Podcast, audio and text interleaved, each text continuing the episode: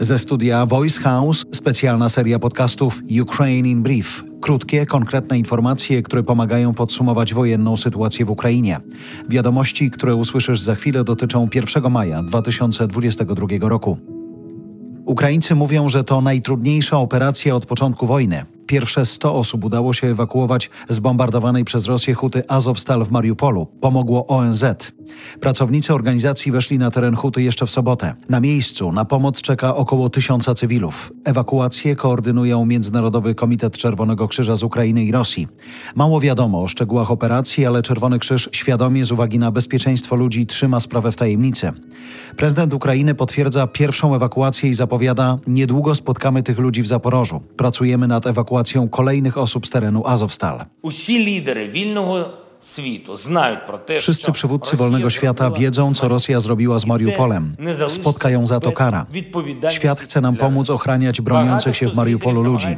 Omówiliśmy to w szczegółach z szefem ONZ w czasie jego wizyty w Kijowie. Robimy wszystko, żeby przeprowadzić tę operację do końca. Tak jak Putin zdecydował się rozpocząć tę brutalną inwazję, tak mógłby podjąć decyzję, żeby ją zakończyć. Rosja jest agresorem, a świat musi i będzie pociągać Rosję do odpowiedzialności, napisał prezydent USA Joe Biden. W Kijowie z prezydentem Załańskim spotkała się spikerka Izby Reprezentantów Nancy Pelosi. Ukraińcy usłyszeli w jej wystąpieniu takie słowa: Jesteście granicą wolności i walczycie o nas wszystkich. Naszym zobowiązaniem jest być z wami do czasu, aż ta walka nie zostanie zakończona. Koniec cytatu. Prosto z Kijowa Pelosi przyleciała do Polski. Jej wizyta nastąpiła chwilę po tym, jak prezydent Biden poprosił kongres o kolejne 33 miliardy dolarów na wojskową pomoc Ukrainie. Niemcy zgodziły się na embargo Unii Europejskiej na import ropy z Rosji. Agencja DPA powołuje się na dyplomatów z Brukseli. To byłaby przełomowa zmiana. Do tej pory Niemcy sprzeciwiały się embargu na ropę z Rosji.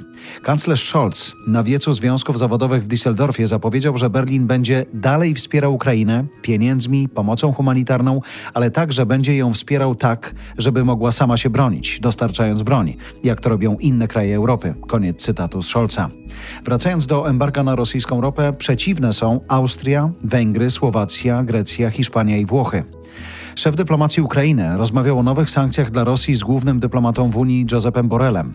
Szósty pakiet sankcji ma dotyczyć kolejnych rosyjskich i białoruskich banków, ale także kolejnych nazwisk oligarchów i firm z Rosji i Białorusi. Ukraińska śpiewaczka operowa Ludmyła Monastyrska z owacją na stojąco w Metropolitan Opera w Nowym Jorku wystąpiła w Turandocie, owinięta we flagę Ukrainy. Monastyrska zastąpiła na deskach tej kultowej opery rosyjską artystkę Annę Netrebko.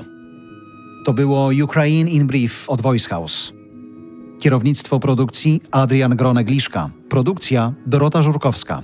Realizacja Kacper Majdan. Redakcja Agnieszka Szypielewicz i Olga Michałowska. Dźwięk Kamil Sołdacki. Czytał Jarosław Kuźniar.